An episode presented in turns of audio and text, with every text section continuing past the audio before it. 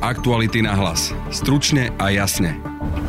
Bývalý špeciálny prokurátor Dušan Kováčik sa postavil opäť pred súd v druhej korupčnej kauze. Podľa výpovedí viacerých svedkov mal v roku dvetisícšestnásť zobrať úplatok od podnikateľa Petra Košča za ututlanie viacerých vyšetrovaní. Proti Kováčikovi dnes vypovedal aj bývalý námestník es í es Boris Beňa a bývalý zástupca šéfa policajnej inšpekcie Adrián Szabó. Kauzu na špecializovanom trestnom súde v Banskej Bystrici mapovala reportérka Aktualít Ivana Zigová. Ten úplatok od Košča mal pri správe za to, aby nejakým spôsobom pomohol upratať e, riešenie tohto prípadu Jozefa Reháka tak, aby e, bolo trestné stíhanie zastavené. Na Ukrajine stále prebiehajú tvrdé boje o mesto Soledar, ktoré sa nachádza na východe Ukrajiny. O tom, aká je aktuálna situácia na bojsku, povie v podcaste viac generál Pavel Macko. Po jedenástich mesiacoch vojny jadrová mocnosť, kedysi deklarovaná ako druhá najlepšia armáda na svete, z ťažkých strát ešte ani dokonca nedobila, ale dobíja jedenásťtisícové sídlo. Počúvate podcast Aktuality na hlas. Moje meno je Adam Oleš a na podcaste spolupracovala Denisa Žilová. O druhej korupčnej kauze Dušana Kováčika sa budem teraz rozprávať s reportérkou Aktualít Ivanou Zigovou. Ahoj. Ahoj. Dnes pokračoval súd s Dušanom Kováčikom v korupčnej kauze, v ktorej mal zobrať úplatok päťdesiat tisíc eur od podnikateľa Petra Košča, ktorý je tiež obžalovaný.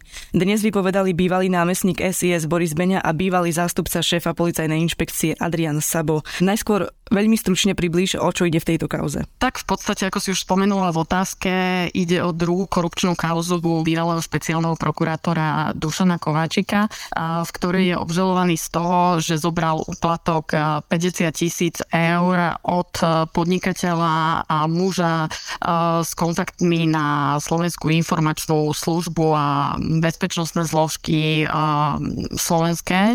A samotný Petr Košč, ktorý je na úteku a koná sa voči nemu ako voči ušlemu, tak tento je obžalovaný v prípade z uplácania. Teda on mal ten úplatok päťdesiat tisíc eur Kováčikovi posunúť. Bolo to v roku dvetisícšestnásť. Čo dnes by povedal Boris Beňa? Áno, bolo to v roku dvetisícšestnásť a ešte by som povedala, že hlavným svedkom voči Kováčikovi je Bernard Slobodník, ktorý teda je spolupracujúci, obvinený vo viacerých, viacerých kauzách. Väčšinou to využívajú aj obhajcovia, ktorí hovoria teda, že je to už nejaký univerzálny kajúcník, ale to je samozrejme forma obhajoby. Boris Beňa síce nepovedal nič konkrétne o odovzdávaní úplatku v tomto prípade, no vypovedal o stretnutí s Petrom Koščom, Koščom, ku ktorému došlo začiatkom roku dvetisícsedemnásť v kaviarni v niekdajšom Poluse. Toto stretnutie inicioval Košč a Beňovi ukázal zápisnicu z výsluchu jedného z členov skupiny Sikorovcov. Spomína sa v nej aj trestná činnosť policajta Doda, čo bola prezývka Jozefa Reháka, ktorý mal za vynášanie skupine Sikorovcov brať paušál, alebo teda byť, byť zaň uplácaný. Tento prípad je vlastne aj samostatne sa rieši aktuálne na špecializovanom trestnom súde v Banskej Bystrici. Teda v prípade Jozefa Reháka. V súvislosti s prípadom, s týmto korupčným prípadom, kde je obžalovaný Dušan Kováčik, je to dôležité preto, pretože ten úplatok od Košča mal pri správe za to, aby nejakým spôsobom pomohol upratať riešenie tohto prípadu Jozefa Reháka tak, aby bolo trestné stíhanie zastavené v prípade Jozefa Reháka. A urobil to, alebo mal to urobiť takým spôsobom, to je teda tvrdenie obžaloby, že odňal tento prípad dozorovému prokurátorovi Petrovi Kyselovi. Dovtedy ho teda vyšetrovala NAKA a Kováčik sa mal podľa obžaloby postarať o to, aby sa tento prípad dostal na policajnú inšpekciu, kde mu to mal podľa výpovedi svedkov pomôcť zamiesť pod koberec v úvozovkách Milan Lúčaleský, vtedajší, vtedajší šéf policajnej inšpekcie. A teda neskorší policajný prezident. Ako druhý svedok by povedal Adrián Szabó, to bol vtedajší zástupca práve Milana Lučanského na inšpekcii. Čo on by povedal o tejto korupčnej kauze? V jeho prípade to je opäť len výpoveď z počutia, podobne ako vlastne v prípade Beňu. On vypovedal o tom, ako malo k predaniu toho úplatku dôjsť. Teda to, ako Bernard Slobodník odovzdal knihu s vyrezaným, s vyrezaným vnútrom, kde bolo tých päťdesiat tisíc v päťsto eurových bankovkách, teda podľa opisu obžaloby, aj teda podľa výpovede Bernarda Slobodníka. No a Bernard Slobodník ju teda prevzal od Košča a mal ju neskôr odovzdať na stretnutí Dušanovi Kováčikovi. Tento samozrejme popiera a tvrdí, že žiadny úplatok nevzal. Toto popísal, tento, tento popis, alebo túto príhodu, alebo udalosť popísal, alebo údajnú udalosť popísal dnes aj Adrián Szabó, no povedal, že oni boli svedkom ani nič podobné a mali ju vlastne len sprostredkovanie od Milana Lúčanského, ktorý bol jeho šéf v tom čase. A on mu to vlastne aj porozprával. Tieto výpovede, ako sme spomínali už aj na začiatku, sú nepriame. Do akej miery budú dôležité, alebo sú dôležité pre celé pojednávanie? Tak tým základným svedkom, alebo hlavným kľúčovým svedkom proti Dušanovi Kováčikovi je práve Bernard Slobodník, ktorý teda opisuje, že on odovzdal priamo ten, priamo ten úplatok od Košča niekdejšiemu špeciálnemu prokurátorovi a teda títo sú naozaj len ako keby na doplnenie tieto, tieto svedectvá a samozrejme je na zvážení súdu, do akej miery ich zoberie alebo nezoberie do úvahy.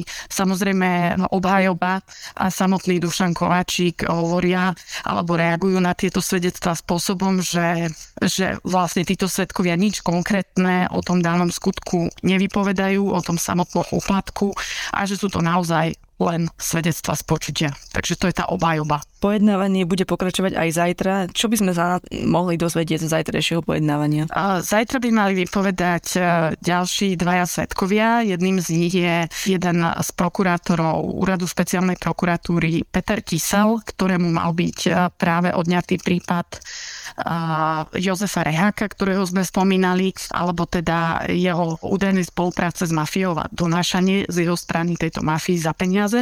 Takže uvidíme, akým spôsobom bude popisovať celé tie udalosti, ako k tomu došlo, ako tam vlastne figuroval pri tej zmene špeciálny prokurátor Dušan Kováčik. Takže toto bude popisovať prokurátor Peter Kysel. No a potom ďalším svedkom by mal byť podnikateľ a tiež vlastne svedok vo viacerých iných kauzách, ktorý teda sám, sám je podozrivý z viacerých trestných činov, Peter Petrov. Toľko reportérka Aktualít Ivana Zigová. Ďakujem. Aktuality na hlas. Stručne a jasne. Na Ukrajine prebiehajú ďalšie tvrdé boje. Ruská súkromná armáda Vagnerova skupina ohlásila dobytie dôležitého mesta Soledar na východe Ukrajiny. Zisk tohto mesta by mohol ruskej armáde otvoriť cestu k ďalším dôležitým územiam v Donbase. Kyjev ale tieto informácie poprel a tvrdí, že Soledar bol, je a bude ukrajinský. Rovnako aj Kremeľ pred chvíľou informoval, že je dôležité neponáhľať sa s vyhláseniami. O aktuálnej situácii na Ukrajine sa budem rozprávať s generálom Pavlom Mackom. Dobrý deň. Dobrý deň, prajem. Aká je teda aktuálna situácia na Ukrajine a ako podľa vás dopadne boj o mesto Soledar, lebo vidíme, že každá strana prichádza s inou informáciou? Tak niekoľko faktorov. Prvý je, že my sme v typickej vojnovej hmle. To znamená, v tomto okamžiku čokoľvek my zachytíme v nejakých médiách, vyhláseniach, nemusí byť úplná pravda. Ja som to začal dokonca aj v hláseniach od vlastných vojakov, že to, čo oni vidia, vnímajú a vyhodnocujú si, sa po pár hodinách môže ukázať trochu inak. Podstata je tá, že áno, bojuje sa veľmi tvrdo. Rusi začali po tých pravoslávnych Vianociach s veľmi intenzívnym útokom v tej oblasti východnej Ukrajiny v okolí Bachmutu. Jednak útočili smerom na Liman, ale tam sa nič podstatné nestalo. Útočili na Soledar, ktorý je zhruba desať kilometrov severne od Bachmutu a je na ceste, ktorá vedie vlastne zo severu do Bachmutu. Bachmut, na ten útočia Ukra- pardon, ruské ruské sily už viac ako sedem mesiacov a ukrajinské sily vytrvale odolávajú. Rusom sa nedarí. Toto bezvýznamné mesto z hľadiska strategického aj z hľadiska operačného dobiť. No a teraz vlastne vidíme, že celá tá proruská scéna je veľmi vzrušená, že už vidí, že konečne sa Rusi rozhýbali a že niečo robia. Pravda je tá, Rusi vedú intenzívny protiútok, je to taktický protiútok, je to na úplne vedľajšom smere. Dáva logiku, lebo keby Rusi obsadili ten Soledar, tak by odrezali od jednej cesty Bachmut zo severu. Mohlo by im to vylepšiť situáciu na ďalší útok, ale ani zďaleka to ešte neznamená operačný prielom frontu. Dokonca, keby aj Ukrajinci evakovali Bachmut, tak to nie je nič podstatné. Takže ak teraz hovoria Rusi, že dobili Soledar a že môžu pokračovať ďalej, potom to korigujú. Tak to len dokazuje to, že pri vojnovom konflikte by, treba byť veľmi opatrný, aké informácie dostávame, ako ich vyhodnocujeme. Putin je posadnutý tým Bachmutom, potreboval akýkoľvek úspech. Ale ten úspech sa dostavuje za cenu obrovských strát na obidvoch stranách, ale za Soledarom nie je Rím ani Kyjev. Za Soledarom sú zase ďalšie malé mestečka a to ešte Rusi nemajú ani Bachmut. Keby padol Bachmut, tak sa opäť, samozrejme je to nepríjemnosť taktická, ale nič také zásadné sa nedeje, lebo sa pozrieme na mapu Ukrajiny, pozrieme sa na tisícdvestokilometrový front. Rusi neváhali vymeniť celú západnú časť chersonskej oblasti za to, aby si uchránili zvyšok tých vojsk a použili ich niekde inde. To isté môžu urobiť Ukrajinci. Vidíme, že agenti západných spravodajských služieb prišli s informáciou, že ruská súkromná armáda, nazývaná Vagnerova skupina, hrá dôležitú úlohu vo vojne Ruska na Ukrajine, pričom tvrdia, že môžu tvoriť až najmenej štvrtinu ruských bojovníkov. Ako to celé vnímate? No tak tie informácie sú také, že momentálne Wagnerovci majú zhruba päťdesiat tisíc bojovníkov nasadených na východnej Ukrajine. Oni ich nasadzovali aj v priebehu toho konfliktu v rôznych častiach, aj v Záporožskej oblasti, aj v Chersone. Väčšinou ich nasadzujú na tú najšpinavšiu robotu, podobne ako Kadyrovcov, lebo títo vojaci e, nie sú až tak viazaní základnými pravidlami ozbrojeného konfliktu, e, dopúšťali sa aj najviac tých zločinov a vojnových zločinov e, a sú známi ako brutálni bojovníci. A to je v úvozovkách to lepšie z tej ruskej armády. Ale fakt je ten, že tam majú, alebo mali päťdesiat tisíc bojovníkov, z toho je štyridsať tisíc trestancov, ktorých vybrali z väzníc a znáborovali vo väzniciach Wagnerovci. Treba ale povedať, že práve v tomto boji o Bachmut a Soledar títo Wagnerovci už stratili nejakých štrnásť tisíc sto vojakov. Z toho štyri tisíc sto bolo zabitých a desať tisíc bolo ranených. Samotný Prigožín dokonca uznáva aj v tom Soledare, a to je už čo povedať, keď to on hovorí, že Ukrajinci sa statočne bránia a že sa bránia s odsťou a že straty sú ťažké na obidvoch stranách. Verte, že toto by nehovoril, pokiaľ by to bolo také hladké. Takže áno, táto Wagnerová skupina zohráva významnú úlohu, preto sa aj Prigožín čoraz viac profiluje aj politicky, kritizuje ministra obrany, podrýva do určitej miery aj autoritu ruskej generality na Ukrajine a snaží sa ako keby postaviť do toho svetla, že jedine Wagnerovci to zachránia, preto aj rôzni pozorovatelia odhadujú, že mohol by mať aj väčšie politické ambície, najmä ak by bol v otrasoch samotný režim prezidenta Putina. No ale o čom to svedčí? Sú tri také aspekty, ktoré z tohto môžeme čítať.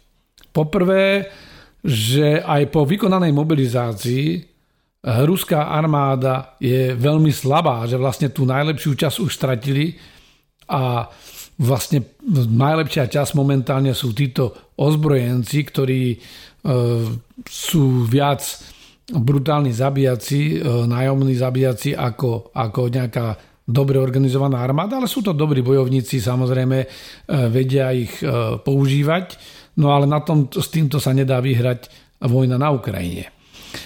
Svedčí to aj o tom, že tie možnosti Rusov na pokračovanie v tejto zostave sú obmedzené a že ďalšími stratami aj týchto Wagnerovcov už nebudú mať príliš veľa ďalších síl a prostriedkov, takže dá sa očakávať, a to je tretí aspekt, že Rusi môžu pristúpiť k ďalšej vlne mobilizácie.